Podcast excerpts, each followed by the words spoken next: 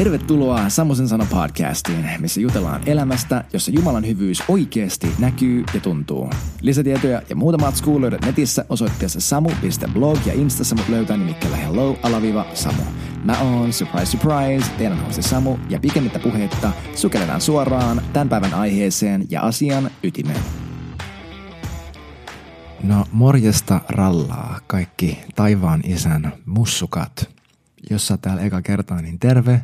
Mä oon Samu, mä vedän tällaista podcastia, jota mä pyrin julkaiseen viikoittaisella tasolla, mutta tiedäks mä oon täysin fine sen kanssa, että, että jos näitä ei tulekaan joka viikko ulos. Koska mä luotan, että silloin kun mä elän jatkuvassa elävässä suhteessa elävään Jumalaan, mä elän sellaisessa suhteessa, missä jokainen nuanssi siitä, kuka hän on, vaikuttaa jokaisen nuanssin siitä, kuka mä oon. Että kun kristinuski ja evankeliumi ei ole mulla vaan jotenkin setti periaatteita ja rutiineita ja rituaaleja elää jotenkin parempaa tai pyhempää tai erilaista elämää, vaan kun se on jatkuva hänen tunteminen. Ja suhde hänen samalla tavalla ja syvemmällä tavalla kuin se on suhde mun omaan vaimoon tai mun läheisimpiin ystäviin tai veljiin tai sisaruksiin tai kavereihin, niin mä luotan, että kun mä elän sellaisessa suhteessa ja kun mä kuulen hänen äänen, niin tieteksi mä, mun elämä menee niin kuin hän tahtoo, että se menee. Et that's just the way that it goes.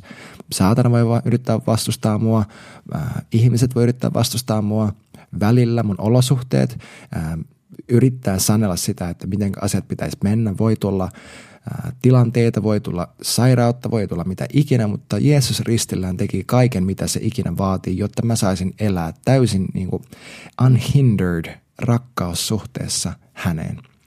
Elikkä tämä kaikki sanoakseni, että podcastit pyritään julkaisemaan viikoittain, mutta jos ei, niin too bad, ehkä sen ei ollut tarkoitus.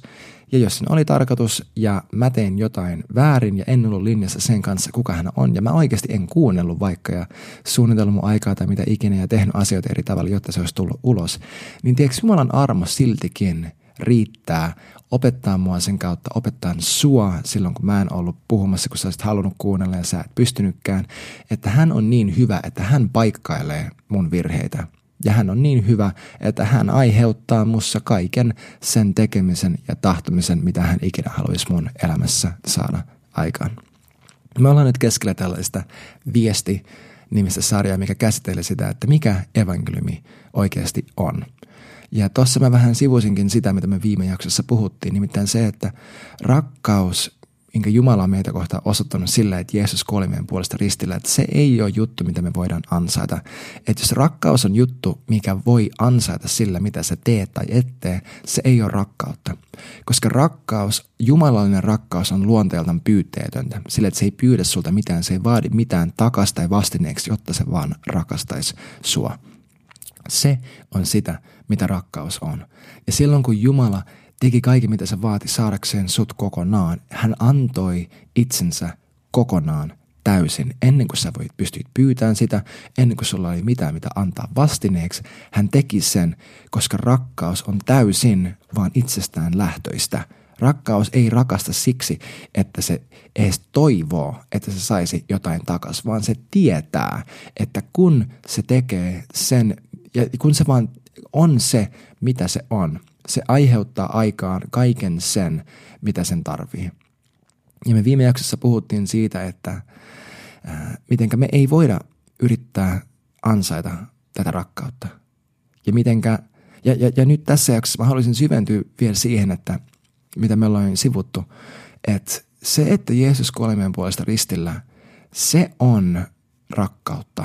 Ja se on tarkoitus olla kaikkein kirkkain ja huutavin esimerkki ja standardi siitä, että miltä rakkaus näyttää. Eli mä haluan tänään puhua siitä, että mitä ristillä käytännössä tapahtuu.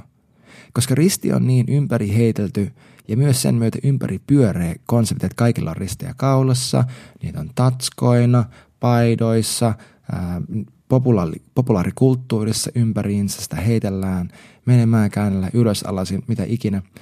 Ja me voidaan, meidän elämä, elämä voi olla saturoitu sillä, että me ollaan täysin, niin että et me tajutaan ää, tai miten mä sanoisin, että meillä on tietoisuus siitä, että risti on. Ja meillä on tietoisuus siitä, että risti on, että se, missä Jeesus kuoli, ja että jee, Jeesus oli Jumala, hän kuoli ristillä meidän puolesta, ja näin ja näin ja näin.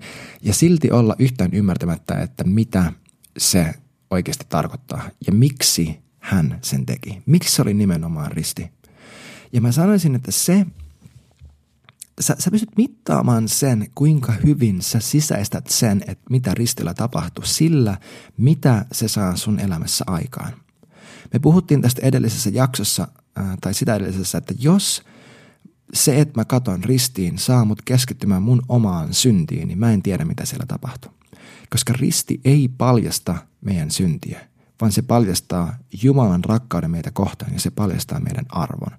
Et risti ei ole ähm, se päämäärä, vaan se on meidän lähtökohta, se on meidän niin square one, mistä me aloitetaan meidän elämä.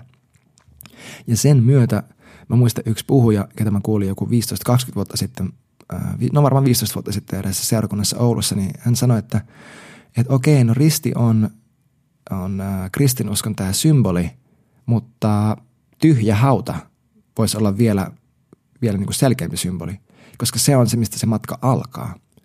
Risti on se, tai, tai siis se on se niin kuin lähtöpiste. Risti on se, mistä me lähdettiin, ja tyhjä hauta on se, mikä huutaa, että, että me eletään – että me ollaan noustu ylös synnin kuolemasta Kristuksen kanssa ja me eletään yhteydessä Jumalaan, joka on vähintään yhtä hyvää kuin se oli ennen koko syntiin lankeemusta ensinkään.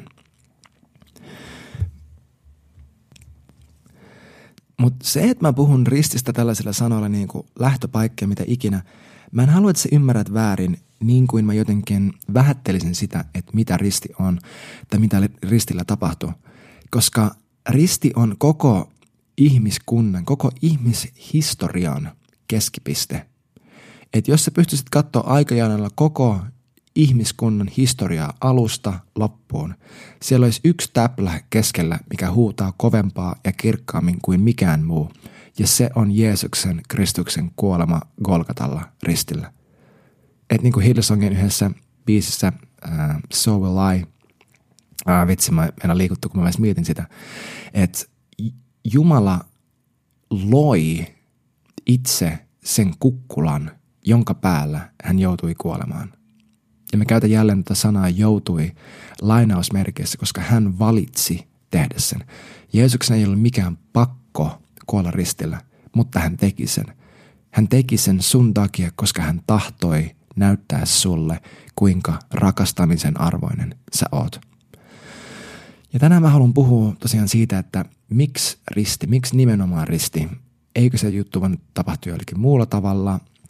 Ja mistä tässä kaikessa on kyse, koska tosi monella, ää, joka ei ole vielä kristitty, niin heillä on sellainen käsite siitä, että Jumala on jotenkin ää, tälle verinen ja väkivaltainen ja hän halusi, tätä, että miten Jumala voisi miellyttää se, että joku kuolee, tiedätkö? Ja mä haluaisin vähän avata tätä ajatusta, että miksi Jeesus kuoli ristillä, miksi hänen lainausmerkeissä täytyi tehdä se.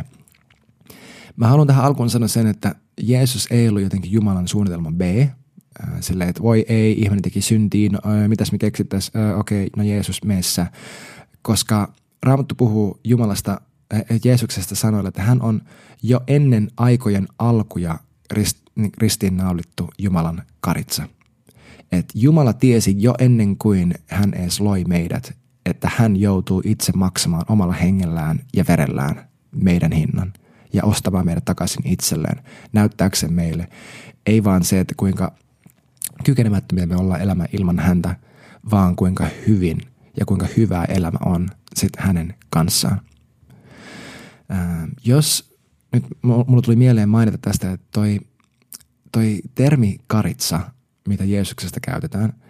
Tämä siis viittaa vanhan testamentin Mooseksen lakiin, missä, missä äh, israelilaiset äh, joutui uhraamaan eläimiä sovittaakseen heidän syntinsä, mikä johtaa tähän, tähän koko jakson ydin ajatukseen se, että he joutui tekemään tätä siksi, että synti itsessään on kuolema. Synti ei ole joku paha teko, jonka sä teet, vaan synti olemukseltaan on itse kuolema. Se on, ir, se on irtonaisuus siitä, kuka Jumala on. Hän on elämän lähde. Ja synti on vaan, se, se on se tila, missä me ollaan äh, valittu toisin ja me ollaan irrallaan elämän lähteestä. Mutta toi sana synti, äh, se, tai kreikan kieleksi on tämä sana, että hamartia, niin tämä sana hamartia ei tarkoita rikkomusta tai jotenkin laittomuutta tai mitä ikinä, vaan se tarkoittaa itse asiassa sitä, että jos että sä ammut ohi, ikään kuin sulla olisi jousipyssy tai, tai ase tai joku muu, ja sulla on tietty tavoite, ja sä ammut siitä ohi. Se on hamartia, se on synti. Eli meille oli tarkoitettu, niin kuin alkuperäinen tarkoitus ja päämäärä, ja me yksinkertaisesti ammuttiin ohi, joko tahdosta tai vahingosta, mutta me se tehtiin. Me ei osuttu siihen tavoitteeseen, mikä meillä oli tarkoitettu, vaan se meidän fokus ja se meidän panos ja kaikki meni johonkin aivan eri suuntaan. Eli me niin sanotusti missed the mark. Niin tämä, että Jeesus on täydellinen karitsa, Jumalan karitsa, niin kuin Raamattu häntä, hänestä tätä sanaa käyttää, niin tämä viittasi siihen, että kun israelaiset joutui uhraamaan eläimiä vanhassa liitossa ennen kuin Jeesus tuli, sovittaakseen syntejään hetkellisesti Jumalan edessä. He teki sen, että he, että he asetti ikään kuin ähm, siirsi synnit itsestään siihen eläimeen laskemalla kädet sen eläimen päälle ja rukoilemalla, että, että Jumala että et he saisivat heidän synnit anteeksi, mitä he oli tehnyt, kun he sen tunnusti ja laski kädensä eläimen päälle. Ja ne, ne niin kuin, ikään kuin siirtyi siihen eläimeen ja sitten kun se eläin tapettiin, niin se synnin hinta oli maksettu sillä. Mutta siinä oli sellainen juttu, että kun karitsa uhrattiin, niin se karitsa täytyy olla aivan sataprosenttisen täydellinen. Siinä ei saa olla mitään, mitään niin vilppiä, ei niin täplän täplää siellä tai täällä. Se piti olla täydellinen. Ja se, että Jeesus on karitsa, tämä termi viittaa siihen, että Jeesus oli, ei, ei, se ei viittaa siihen, että hän on joku lammas, tiedätkö? Tämä termi karitsa löytää kontekstinsa varsinkin äh, hebrealaisille, äh, jotka tuntee tämän, jotka, jotka tunsi tämän uhri niin järjestelmän. Niin tämä löytää kontekstinsa siellä. Jeesus ei ole joku lammas ja se, että hänestä käytetään termiä karitsa, se ei ole jotenkin, jotenkin outoa tai taikauskoista ja hän ei ole joku metafyysinen eläin jumala tai joku pakana jumala tai mikä ikinä tällainen, vaan se termi karitsa viittaa siihen, että hän oli täydellinen, täydellinen täysin, kun hän kuoli ristillä. Hänessä ei ollut synnin syntiä. Ja mä oon miettinyt viime aikoina vähän näitä termiä niin kuin ää, karitsa ja uhri lammas ja, ja uhri ja kaikki nämä. Et kun me heitellään näitä kristittynä aika paljon ympärinsä, mutta rehellisesti meille ei pakana kansojen jäseninä, eli muina kuin israelilaisina, meillä ei edes olisi käyttöä näille. Et meillä ei edes olisi pääsyä siihen, niin mä en hirveästi tykkää – käyttää näitä termejä ei siksi, että ne olisi jotenkin väärin tai että se olisi yhtään vähäteltävää, koska Jeesus itse puhuu itsestään niin kuin Jumalan karitsana. Mutta tiedättekö, että mulla vaan, mulle sillä ei ole yhtä paljon kontekstia, koska mä en ole juutalainen, mulla ei ole sitä ymmärrystä, että mitä se tarkoittaa. Mä en koskaan elänyt lain alla, mä en tule koskaan elämään lain alla. Mutta mä en tiedä, miksi mä nyt lähdin sivuamaan tota, mutta ehkä toi oli jollekin. Mä luotan, että että jonkun piti saada selkeys siihen, että miksi puhutaan karitsan verestä ja kaiken maailman tällaisista kummallisen kuuloisista asioista. Mutta palataan ristille. Mä halu, me ollaan puhuttu tässä tämän podcastin aikana, tai siis näiden menneiden jaksojen aikana siitä, että kun me nähdään Jumala tietynlaisena, niin se määrittelee sen, kaikki, mitä meidän elämässä tapahtuu käytännössä. Se määrittelee sen, mitä me kohdellaan itsemme, ihmisiä ympärillämme, jenne, jenne, jenne, koska niin kuin me uskotaan, että Jumala meitä kohtelee, määrittelee, miten me ansaitaan itseämme kohdeltavana, mikä määrittelee, miten me kohdataan kaikkia muita. Tämä pätee vaikka sä agnostikko, ateisti, jonkun muun uskonnon edustaja, ihan kaikki. Ja tästä vielä syvemmällä on se, että kun me puhutaan raamatun Jumalasta, niin risti on hänen rakkaudensa huutavin kirkkain statementti. Tämä on se tapa, millä hän näytti itsensä meille, millä hän pelasti meidät, millä hän teki kaiken tarvittavan. Hän ei tullut ää, muussa muodossa. Hän ei, Jeesus ei tehnyt rist, ei, ei sovittanut meidän syntiä jollain muulla tavalla. Hän tuli nimenomaan, ää, toi mikä nyt suomeksi on Passover-juhlan aikana, kuolemaan ristillä meidän puolesta. Ja miksi?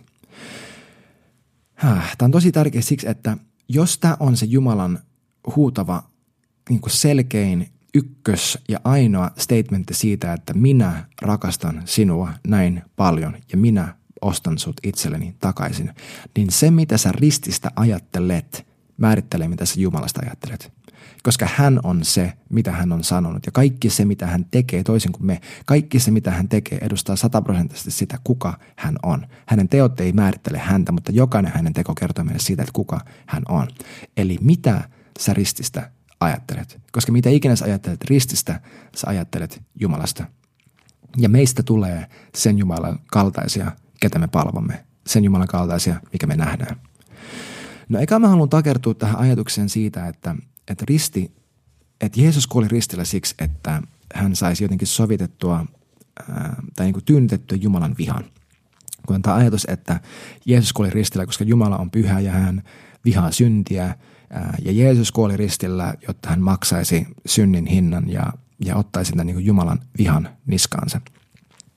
Okei, mä ymmärrän tuon pointin osittain, mutta mun mielestä Jumalan viha syntiä kohtaan on vähän epälooginen motiivi ristille siksi, että jos Jumala on jotenkin korjaamattomasti loukkaantunut synnistä itse synnin vuoksi, hän olisi mun mielestä perspektiiviltään, luonteenpiirteiltään ja tietysti jopa kapasiteetiltään meidän tasollamme.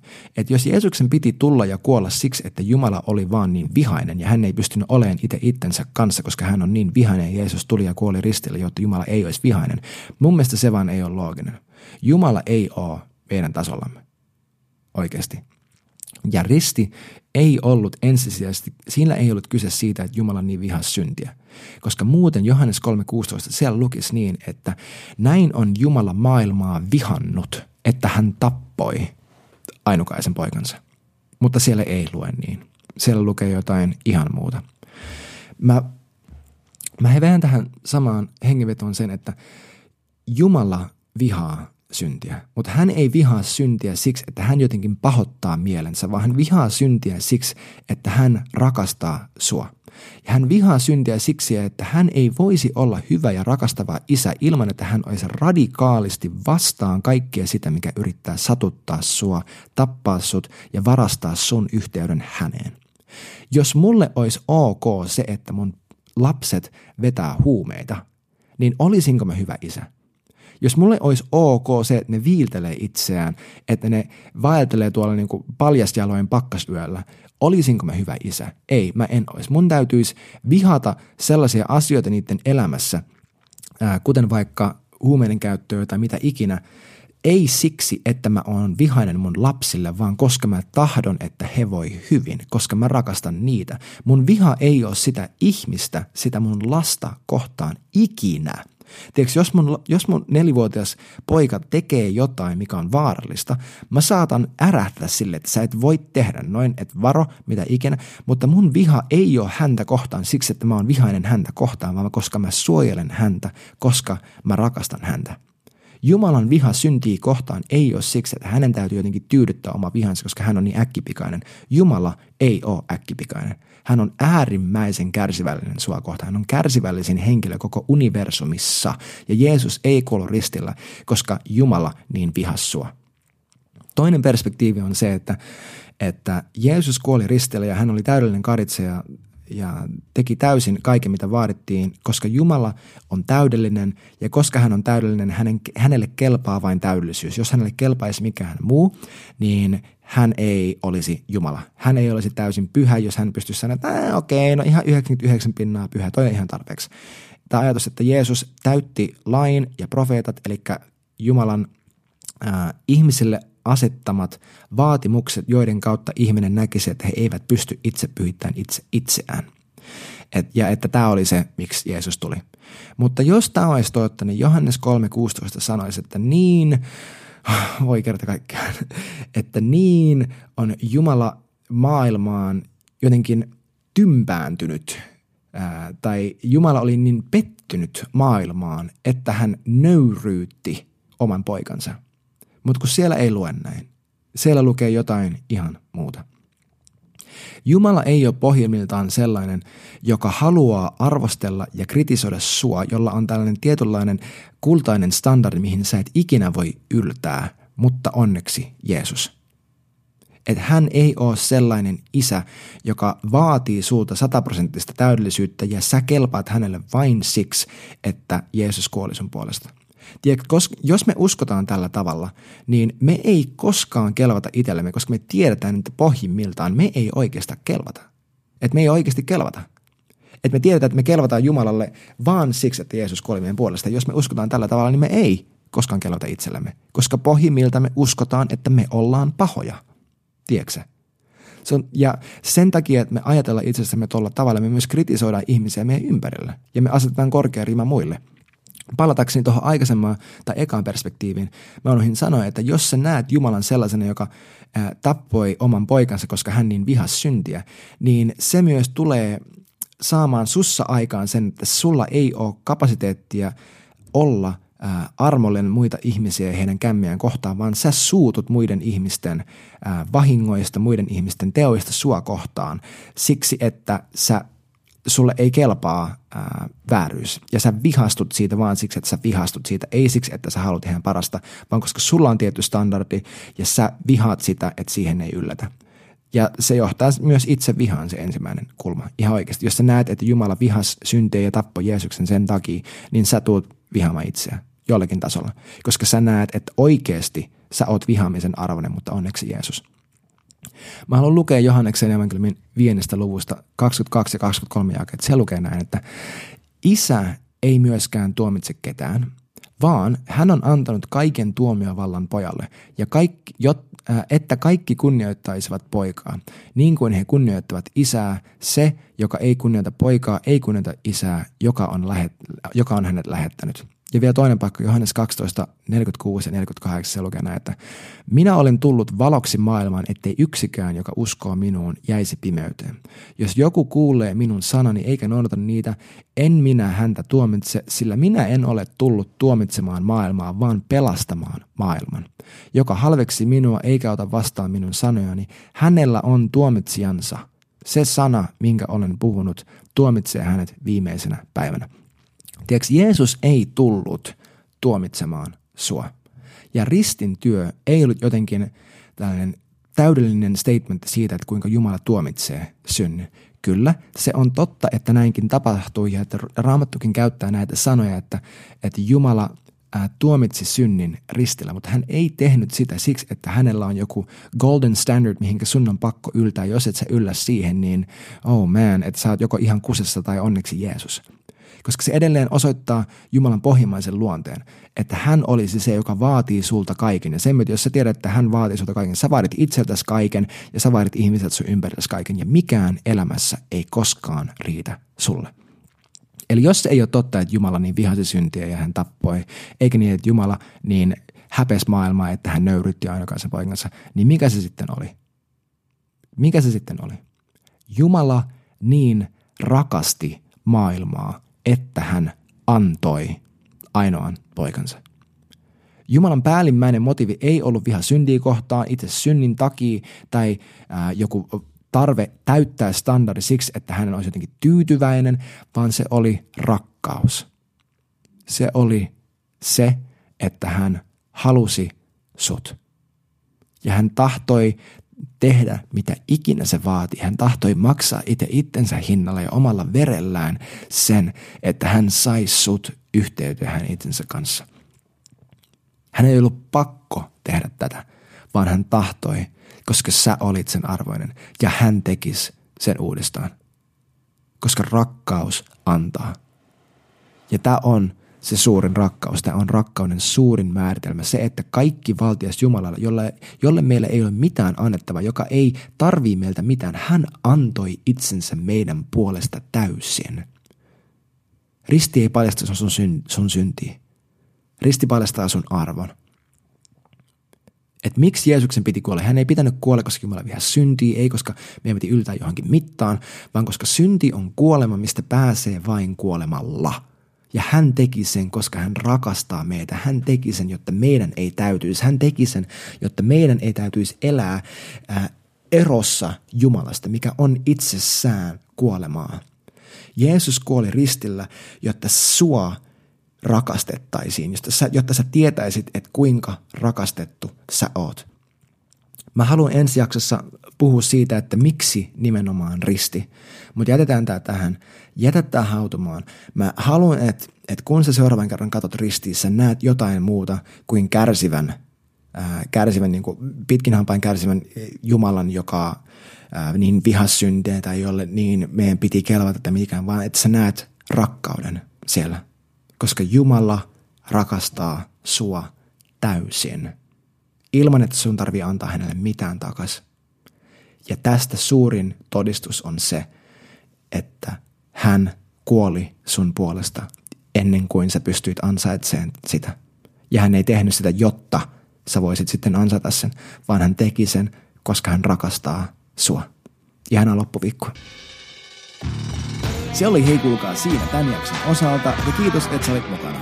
Lisätietoja ja muuta matskua löytyy tosiaan netissä osoitteessa samo.blog ja mut löytää Instassa nimikkeellä hello-samo.